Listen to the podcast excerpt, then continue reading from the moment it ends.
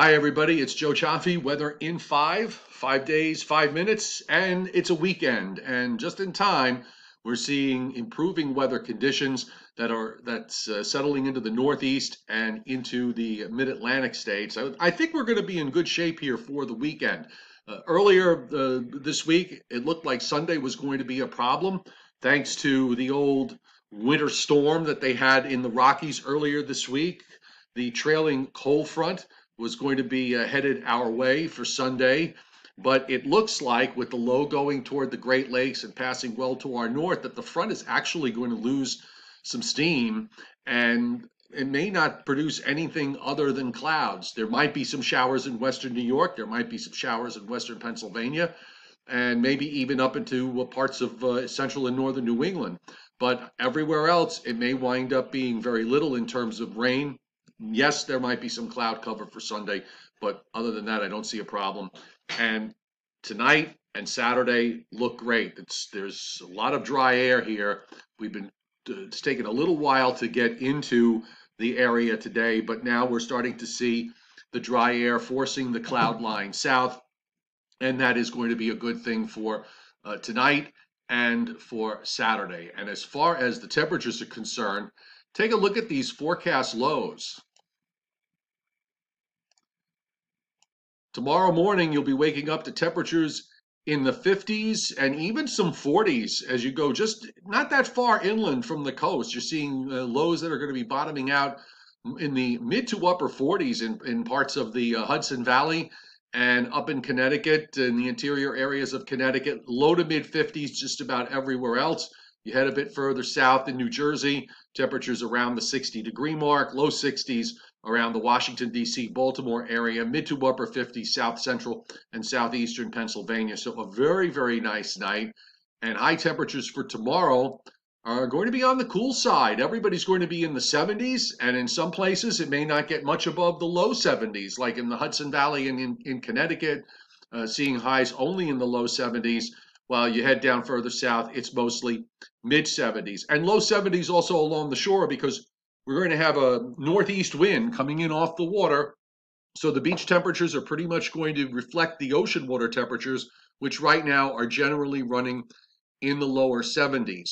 Sunday, with this next front approaching, we'll probably see temperatures edge up to the upper 70s to around 80, depending on how much sun we get. Sunday's kind of a tough call because there might be some cloud cover around. But again, uh, except for maybe the chance for a shower well inland north and west, I'm thinking that this front comes through dry. And then we've got another gorgeous air mass to come in for the first part of next week. Monday, we'll see highs in the 70s to around 80. And Monday night, Tuesday morning, we'll be down in the 50s everywhere again and even 40s in cool spots. And next Tuesday's highs are going to be probably pretty much like we saw from uh, Saturday, where we're going to see temperatures uh, not get much above the low and mid 70s. Unfortunately, this map is having a difficult time loading. And when we look at the uh, rainfall forecast from the Weather Prediction Center for the next seven days, take a look at the areas from Northeast Virginia up the coastal plain uh, into coastal northern New England. Many areas getting under a tenth of an inch or less, and in some places, not getting anything. So we are, are seeing a very, very dry period of weather indeed. Uh, the rain looks like it's going to be all along the Gulf Coast because it looks like the Gulf of Mexico is going to be dealing with some uh, tropical action. So let's just take a look at what the upper air pattern looks like here uh, going forward for this week. And I'm going to use the European model uh, that came out this afternoon. So basically, what's happening is the northern part of the jet stream in Canada remains very active, and that is uh, with this northwest flow that we see in the uh, upper layers of the atmosphere. It's going to be sending uh, air masses down from Canada. It's also going to be protecting us from the tropics because Paulette will wind up recurving into that northwest flow. And as I move along through next week and into next weekend, you'll notice that the flow from the northwest remains pretty much intact and if that's the case, the system that is forecast to develop behind uh, Paulette and Renee uh, could wind up just recurving.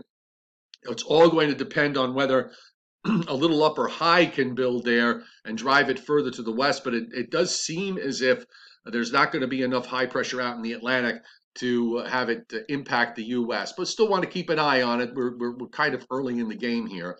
Uh, the other thing I do want to point out with respect to what's going on on the satellite loop is if you take a look off the uh, coast of Florida, uh, we uh, saw yesterday there was disturbed weather there, and the thunderstorms were increasing all all day yesterday and overnight. Well, uh, the uh, surface observations show that a low has developed Uh, southeast of the uh, uh, southeast coast of Florida in the Florida Straits uh, on the edge of all of this thunderstorm activity, and it looks as if a tropical depression may be trying to form here. This is going to be heading to the west and into the eastern Gulf of Mexico, and I think it stands a good chance of becoming a tropical storm once it gets into the Gulf because upper air conditions are favorable. And in the meantime, here's a, a view of the system off the Florida coast, and on the right, you see Tropical Storm Paulette, which looks like it has gotten a little better organized today. And this should become a hurricane. It is forecast to come very close to Bermuda sometime Monday morning, either a little bit to the left or a little bit to the right of Bermuda before turning away to the northeast.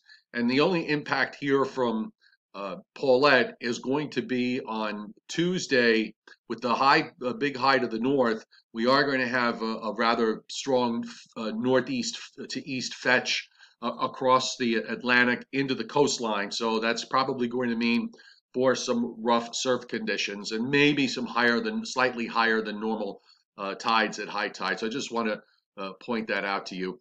And uh, that's it as far as our weather is concerned. We're we're uh, we're we're looking good here. And all of next week, I think, could wind up being dry with that northwest flow, with temperatures in the 70s and low humidities just about every single day. So I think we're all going to be looking forward to that.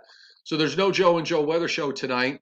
Uh, there is always additional weather coverage on my Patreon platform, uh, the uh, patreon.com slash meteorologist Joe Cioffi. And if you uh, subscribe, it's just two dollars a month. If you take a year subscription, you get fifteen percent off. And I'm going to be doing. I've been doing a lot of my uh, uh, weather coverage on that platform, and it's going to continue and probably increase um, uh, over the coming months and as we go into the winter months. So I just want to let you know.